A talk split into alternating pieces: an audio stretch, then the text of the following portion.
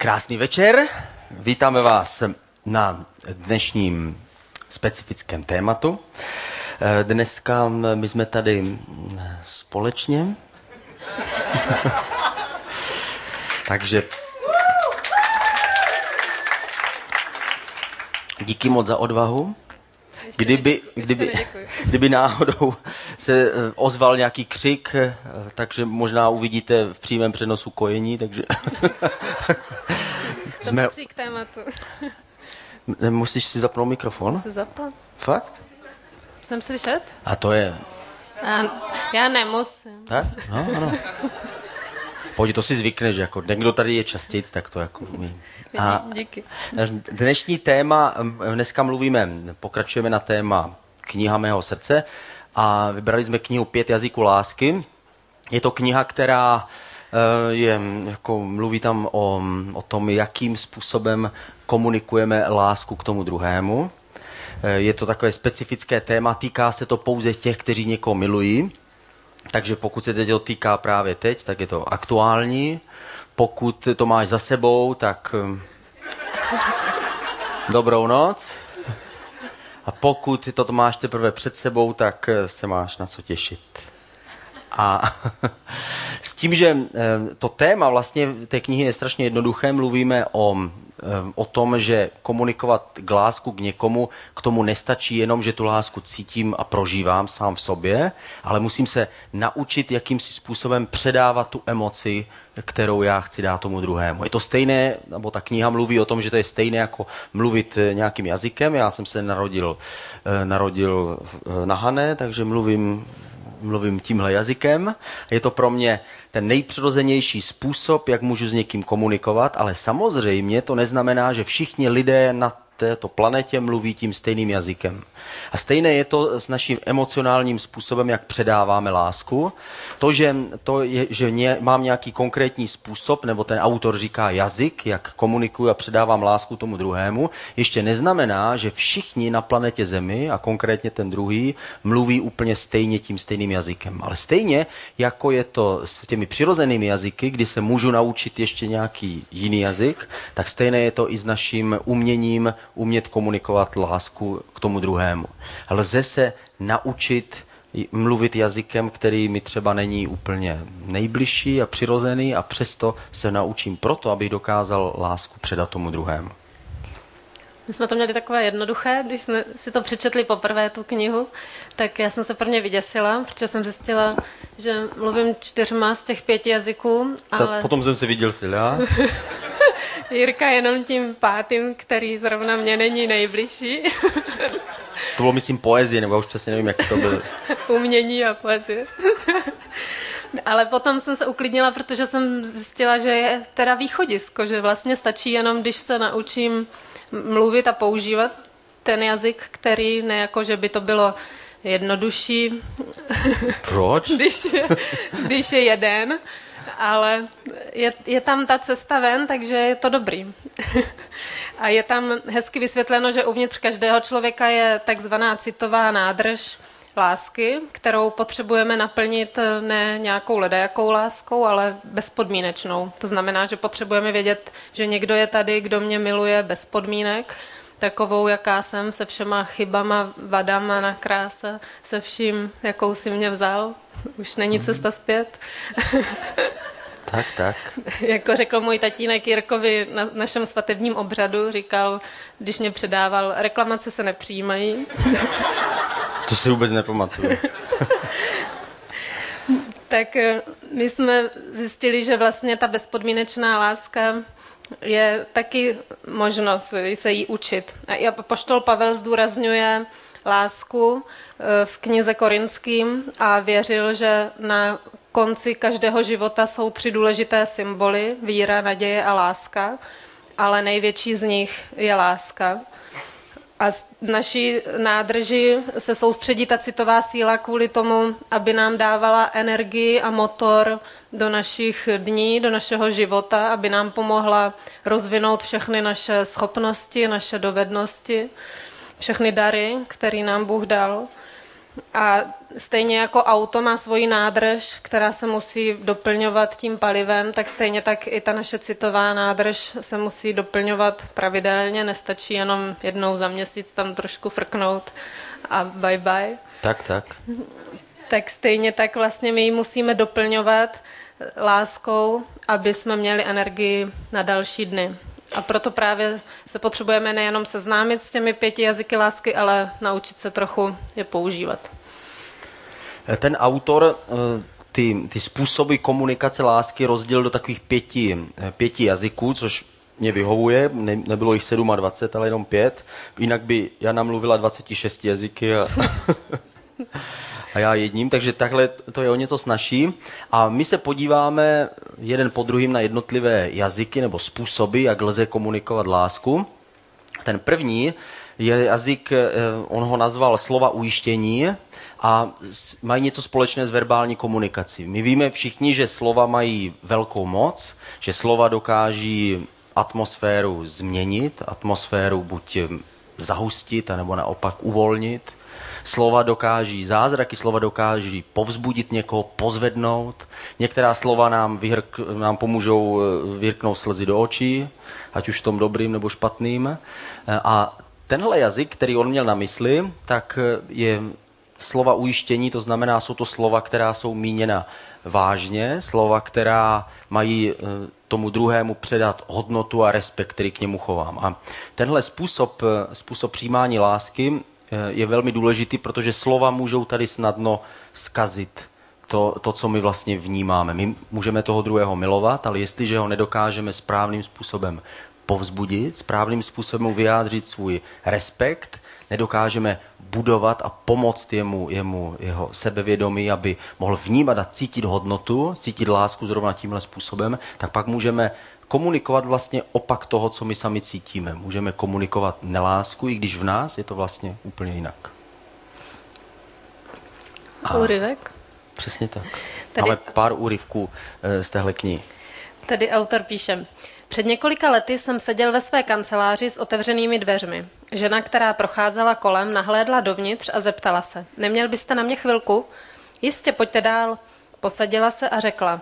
Pane doktore, mám problém. Nejsem schopna přinutit manžela, aby vymaloval naši ložnici. První moje myšlenka byla, dámo, jste na špatném místě, nevlastním firmu na malování pokoju. Řekl jsem jí, řekněte mi o tom něco víc. Dobrá, tak tedy zrovna minulou sobotu. Pamatujete si, jak bylo nádherně? Víte, co můj manžel celý den dělal? Umýval a leštil auto. No a co vy na to? Šla jsem za ním a řekla mu, Bobe, já tě nechápu, dnes je den jako dělaný pro vymalování ložnice a ty tady zatím myješ a leštíš auto. No a vymalovali? Ne, je stále nevymalovaná, už nevím, co dál. Rád bych se vás na něco zeptal. Máte něco proti mytí auta? Ne, ale ráda bych měla vymalovanou tu ložnici. A jste si jistá, že váš manžel ví, že chcete vymalovat ložnici? No samozřejmě, mluvím o tom už devět měsíců. Dovolte mi ještě jednu otázku. Dělá váš manžel alespoň někdy něco dobře? Jako co například? No tak třeba jestli vynáší odpadky, umývá přední sklo vašeho auta, tankuje benzín, platí účty za elektriku, nebo třeba jen si věší svůj kabát do skříně. Jo, něco z toho dělá. Potom mám dva návrhy. Za prvé, už nikdy se znovu nezmiňujte o vymalování ložnice. Pro jistotu jsem dodal, už nikdy o tom nemluvte. To opravdu nevím, jak tohle může pomoci. Podívejte, právě jste mi řekla, že váš manžel už ví, co chcete, aby vymaloval ložnici. Je tedy zbytečné znovu mu to opakovat. Už to ví. Druhým návrhem je, že až váš manžel příště udělá zase něco užitečného, pochválíte jej. Když vynese odpadky, řeknete, Bobe, moc mě potěšilo, když jsem tě viděla, že si vynesl smetí. Neříkejte mu, muselo to trvat tak dlouho, čekal si snad, že to za tebe vynesou ty roje much? Jestliže uvidíte, že platí účty za elektřinu, položte mu ruku kolem ramen a řekněte, Bobe, jsem moc rád, jsem moc ráda, že vyřizuješ tyhle účty. Vím, že někteří muži takové věci vůbec neberou na vědomí a chtěla bych ti říct, že to u tebe opravdu hodnotím. Pokaždé, když udělá něco takového, pochvalte jej. Paní se za tři týdny vrátila a křičela, funguje to, díky. A my jsme zároveň k, k některým těm jazykům my jsme nasadili štěnice, nasadili jsme takové uh, utajené kamery a podařilo se nám natočit uh, několik příkladů, které nám ukazují takové, takové negativní stvárnění tady tohle způsobu předávání lásky. Pojďme se podívat na to první ujištění, slova ujištění. Za to jsi nejlepší přece.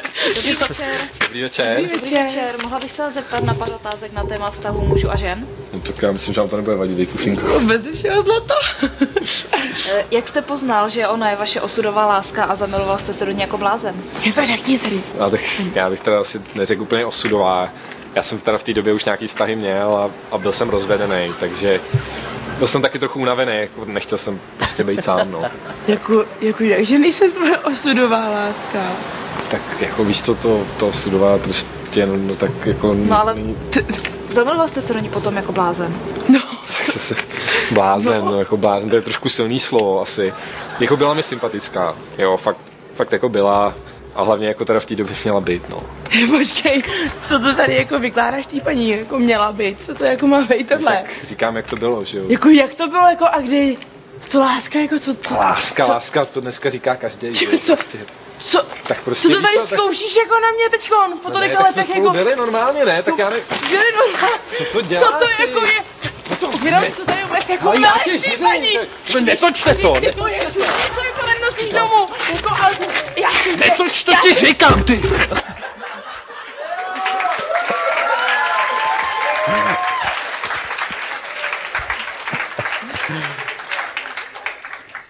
Tak to byly slova ujištění.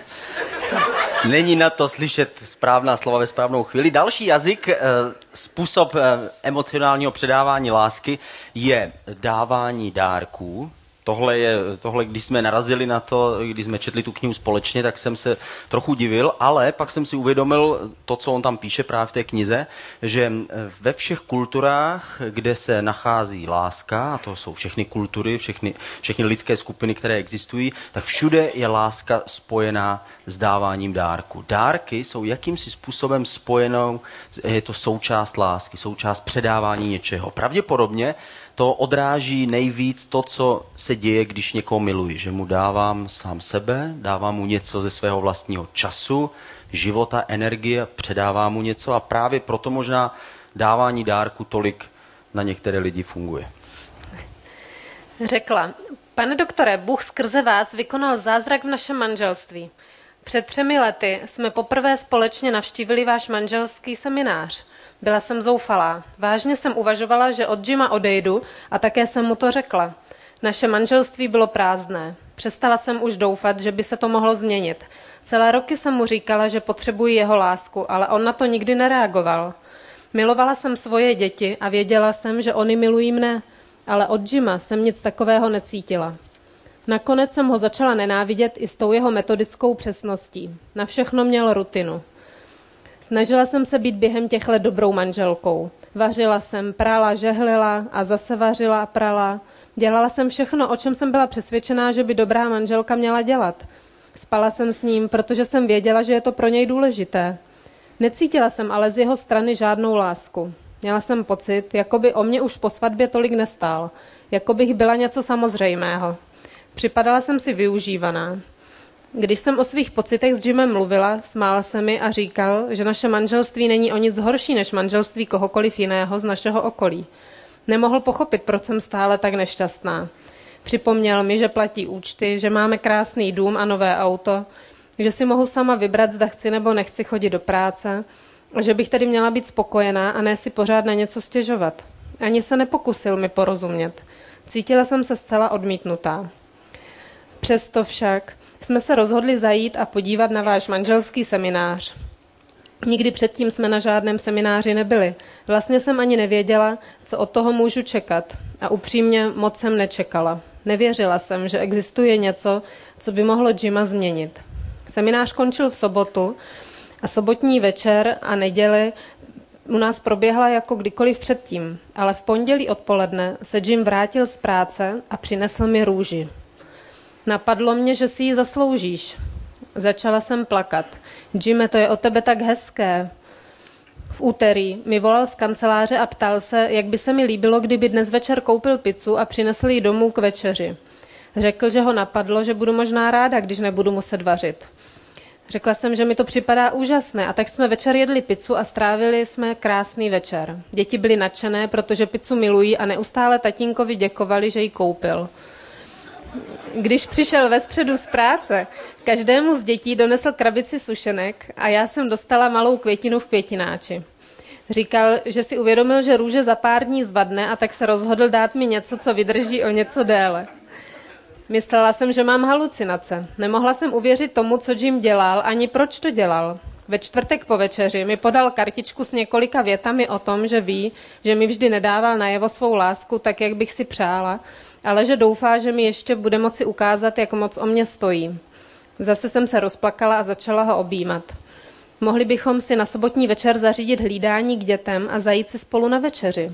No to by bylo skvělé, řekla jsem pátek odpoledne se zastavil v cukrárně a každému koupil oblíbený dezert. Nikomu předtím nic neřekl. Bylo to překvapení. V sobotu večer už jsem se vznášela. Neměla jsem nejmenší tušení, co se to děje, jestli to bude pokračovat, ale vychutnávala jsem si každou minutu. Po večeři v restauraci jsem se zeptala, prosím tě, Jimmy, řekni mi, co se stalo, já to nechápu. Pozorně se na mě e, zadívala a řekla, Pane doktore, musíte si uvědomit, že tenhle muž mi nedal od svatby jedinou květinu. Nikdy k žádné události nebo výročí mi nenapsal kartičku. Říkal vždycky, že to je pouze vyhazování peněz. Na večeři jsme šli tak jednou za pět let. Dětem nikdy nic nekupoval a ode mne očekával, že budu kupovat pouze opravdu nezbytné věci. Nikdy předtím se nestalo, že by domů přinesl pizzu. Bylo samozřejmé, že každý den vařím večeři. Chci tím jenom říct, že to byla opravdu radikální změna v jeho chování. Dávání eh, dárků, tak nevím přesně, jestli to funguje naopak, ale určitě to funguje často eh, od muže směrem k ženě.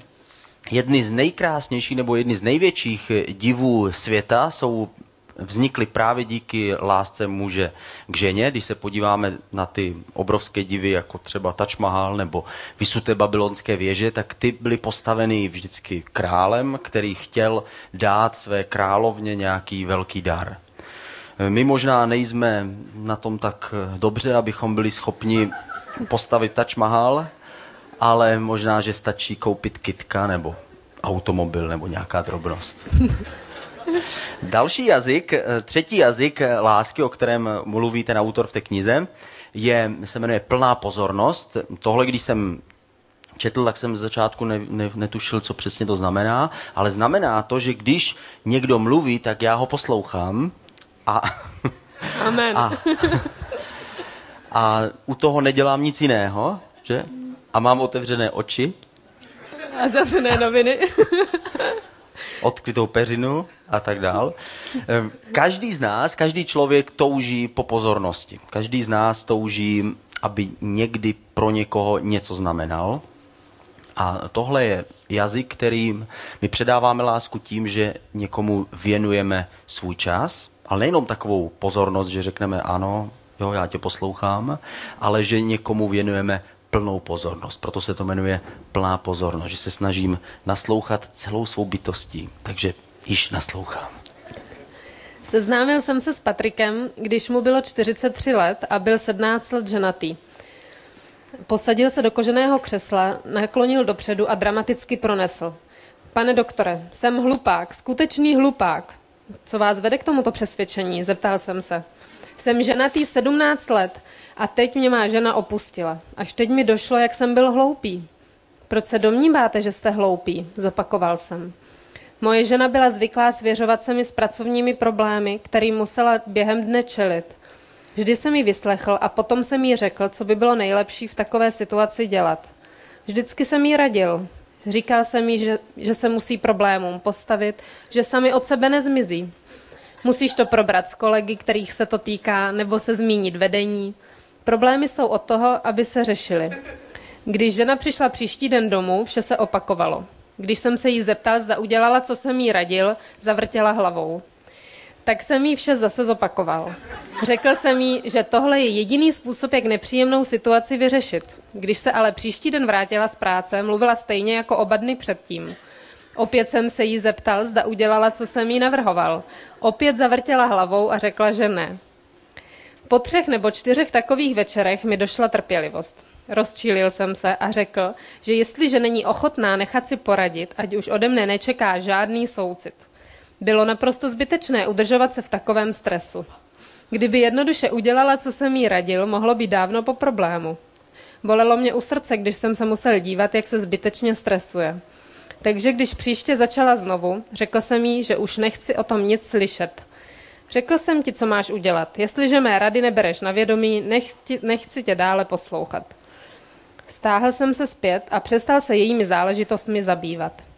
Jak jsem mohl být tak hloupý? Teprve nedávno mi došlo, že mi to neříkala proto, aby se ode mne dozvěděla, co s tím. Čekala ode mne soucit, potřebovala, abych ji vyslechl, věnoval jí svou pozornost a dal jí najevo, že rozumím jejímu trápení, bolesti a stresu. Potřebovala vědět, že jí mám rád a že stojím při ní. Nestála o mé rady, ale o pocit, že jí rozumím. Nikdy jsem se nesnažil jí porozumět. Příliš jsem se soustředil na své rady.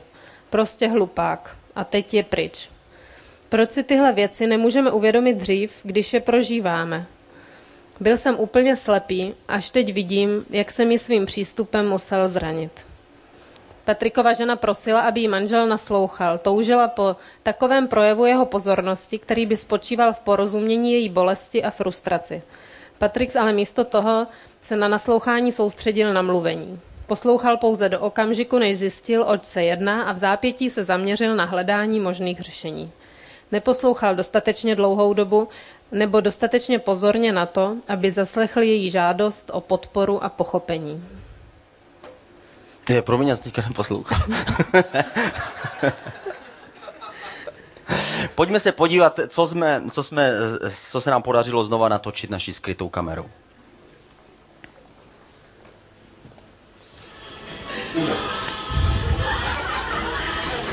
Jaroušku! Buchčičky, Jaroušku! Jardo! Jaroušku! Jar, Jardo! Jardo! Jardo!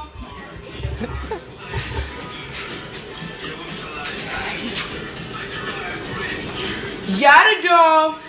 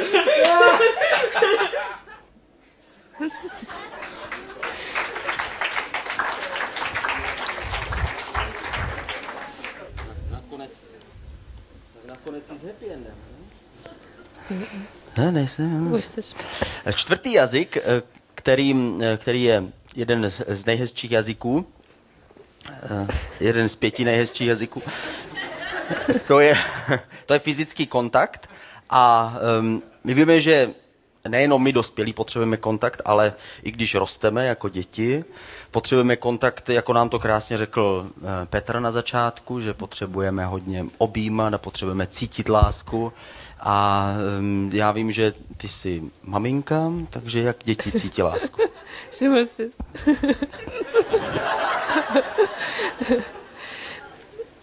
U dětí jsou nádherný, jak říkal Petr, že si dokáží sami říct o ten fyzický kontakt, že přiběhnou, skočí nám na klín, chtějí se pomazlit, miminka si řeknou, že pláčou, prostě chtějí pochovat, chtějí někdy víc, někdy trošku míň, ale všechny potřebují tu blízkost. Věří nám, že, že je chováme, jak dlouho oni chtějí, že je nepustíme na zem chtějí být co nejvíc s náma. Někdy se maminky diví, proč se děti chtějí tak často kojit a oni jenom třeba potřebují být u nás, potřebují tu blízkost fyzickou a chtějí být s náma. A i u malých dětí, když jsem pracovala u nedonošených miminek, tak bylo eh, vidět, když tam nemohli mít svoji maminku, že čekali někdy, až vyrostou a museli tam být sami, tak eh, jsme si museli předávat vždycky ve službě s kolegyněma, že toto dítě je hodně náročný tady na ten kontakt a měli jsme proto takovou zkratku zažitou, protože jsme jim to chtěli dát, nechtěli jsme, aby strádali, takže jsme s některým dětem se museli věnovat víc a nosili jsme je v různých šátcích a, a klokankách v práci, v nemocnici, protože jsme věděli, že tady to miminko to obzvlášť hodně potřebuje. Tak stejný je to i u dospělých některých a u těch dětí je to hodně vidět. A my k tomu máme Ještě něco. máme tady úryvek. Jakmile jednou zjistíte, že fyzický kontakt je primárním jazykem vašeho protějšku, popuste úzdu své fantazii a najděte nové způsoby, jak svou lásku projevit. Hledání nových způsobů a míst k jejich realizaci může být vzrušující. Pokud jste ještě nevyzkoušeli dotýkání pod stolem, můžete zjistit, že by to mohlo být příjemně zpestření vašich příležitostních večeří v restauraci.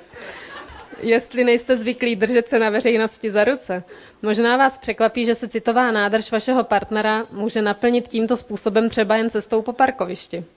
Možná, že nejste zvyklí políbit se, když nastoupíte do auta a třeba zjistíte, že to vaše cestování obohatí. Když obejmete svou ženu, která se chystá na nákupy se záměrem odlehčit vaší peněžence, projevíte jí tak nejen svou lásku, ale možná ji tímto způsobem přivedete z nákupu zpět o něco dřív. Pojďme se podívat na třetí video, kde, kde, které se nám podařilo získat. Ahoj miláčku. Miláčku, no, zuby jsi si čistil Ano, čistý láska. a ústní si použil. Taky. No a, a, a uši jsi taky vyčistil. Samozřejmě. Ale já tady vidím chlupy v nose, a to ne, to, ne, to by nešlo. No tak můžu si tě aspoň dotýkat? A, a ruce jsi si myl. No jistě. A nechty vyčištěný, postříhaný. stříhaný. A já tady vidím záděrky. A teď pak mohla taky chytnout, to by, to by nešlo. No tak a můžeme si aspoň povídat. A pak chytnu nějaký bacil, že jo? A budu mít uh, chlupy v nose a bratku, no to ne, to se nevezlo. No počkej, kam jdeš?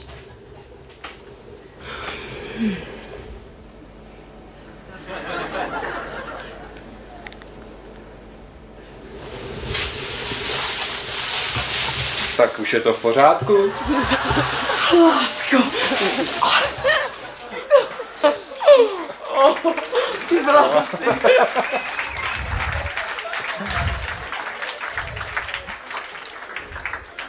Tak zase s happy endem, to je úžasný. Vždycky je naděje. Poslední jazyk, kte- který, eh, který nám autor nabídl, je skutky služby. Když jsem, eh, když jsem četl, jsem měl z toho takový jako otrocký trochu pocit, ale ono se to týká hodně hlavně té ženy. A skutky služby znamená, Proč se to týká žen?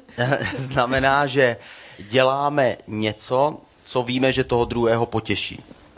Což není vždycky to totožné s tím, co by potěšilo nás. To znamená, že musím mít představu, co asi udělá radost tomu druhému právě teď a právě tady. S tím jsou spojeny hlavně, eh, hlavně domácí práce doma, že jo? Eh, A jak, jak vlastně, jak to teďka vypadá s domácími pracemi ve tvém osobním filozofickém, teoretickém náhledu na život? To jsme si nedomluvili. Ne. Co potřebuju dneska, myslíš? Pomoc? Ne, to jsme si nedomluvili, mám tady napsáno, že se tě mám na to zeptat. Určitě to je individuální hodně, jak si to každý pár doma nastaví, že není asi nějaký model, že, který by šlo aplikovat u každého páru. My jsme zažili takovou pěknou historku u našich známých v Brně ještě, když jsme přišli k ním na návštěvu a e, ta paní e, měla rozdělanou na stole žehličku a opravovala ji, vrtala se v žehličce, protože její manžel sice vystudoval elektroprůmyslovku, ale tam právě ho naučili se bát té elektriky.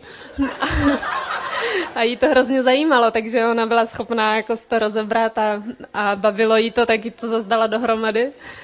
A on zase pobíhal šťastně po kuchyni od trouby k ledničce a vařil večeři, protože ho to bavilo, i když ona byla vyučená řeznice, ale...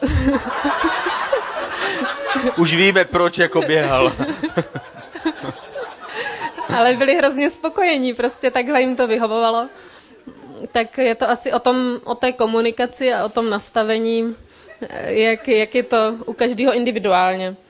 A dobrý je si uvědomit, že lpěním na svých představách vlastně nedosáhnu moc ničeho pro sebe, ale tím, když, když ten druhý bude spokojený, tak z toho plyne i hodně eh, pozitivního pro mě, protože se to odrazí v tom vzájemném vztahu.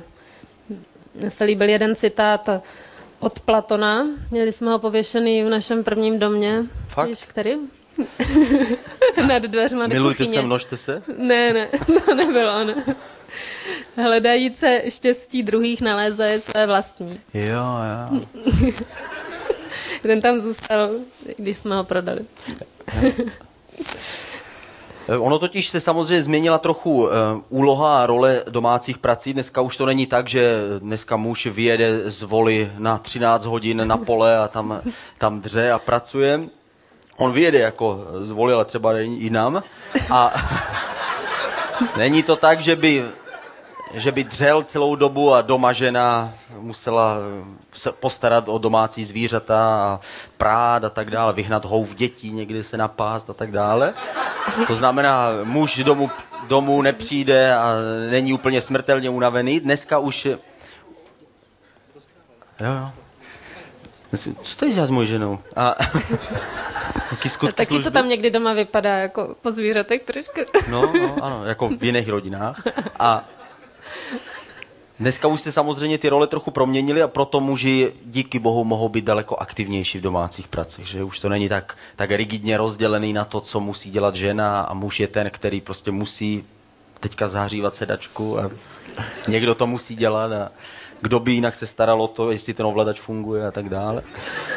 A je zajímavé, že právě, eh, právě eh, na ženy to někdy funguje skvělým způsobem. Pokud eh, zrovna tenhle jazyk je pro ně ten jazyk skutku služby, to znamená, chceme udělat něco, něco pro ně.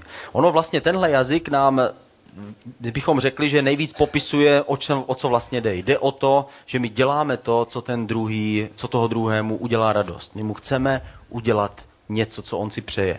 Stejné je to, když se podíváme na Ježíše. De facto Ježíš vlastně svým životem tady na zemi ukazuje boží lásku. Ježíš není nic jiného, než že na pár let se nám Bůh zjeví, stělesní se a my vidíme na Ježíši, jak by, jak by Bůh jednal, kdyby byl tady. Jako se někdy ptáme, "O, co by teda Bůh dělal, kdyby byl tady, jak by asi Bůh jednal. A to právě vidíme na Ježíši. Ježíš chodil, uzdravoval nemocné, že on pomáhal těm, kteří trpěli, dokonce křísil z mrtvých. A to nebylo proto, že chtěl zviditelnit svoje ego, to nebylo proto, že by chtěl, aby jeho jméno bylo zapsáno jako to největší v lidských dějinách, Víme, že nám nezanechal žádné velké, velké umělecké dílo, mohl zanechat to nejkrásnější, nejvytříbenější sochu, která by se stala tím, tím největším klenotem lidské umění. Nic takového neudělal, dělal místo toho jiné věci. Místo toho pomáhal těm, kteří stáli na okraji společnosti a chtěl tím ukázat jednu důležitou věc, že Bohu záleží na tom, jak se cítíš ty a Bůh chce pro tebe udělat to, co tebe potěší a co potřebuješ právě teď. Když čteme o těch jazycích, o těch různých eh, druzích nebo stupních nebo, nebo způsobech, jak ukazujeme lásku tomu druhému, tak právě na Ježíši vidíme všech těch pět dohromady. Ježíš se stělesnil, eh, on byl živý Bůh a on ukázal nám, co to znamená boží láska. My eh, na závěr budeme mít krátké video, které by nám tak romanticky uzavřelo to dnešní téma, ale my krátce se předtím budeme modlit. Ježíši, děkujeme ti za to, že ty jsi tím nejlepším obrazem nejenom té naší lásky, ale boží lásky a děkujeme ti za každý vztah a za každé partnerství a prosíme tě, abys nám vždycky dával sílu a odvahu, abychom se učili jazykem toho druhého. Děkujeme ti za tvoji moudrost, že když my jsme ochotní slyšet od tebe a nechat se měnit tebou, že ty máš pro nás trpělivost a čas učit nás ty věci, chodit po tvých cestách. Díky. Amen.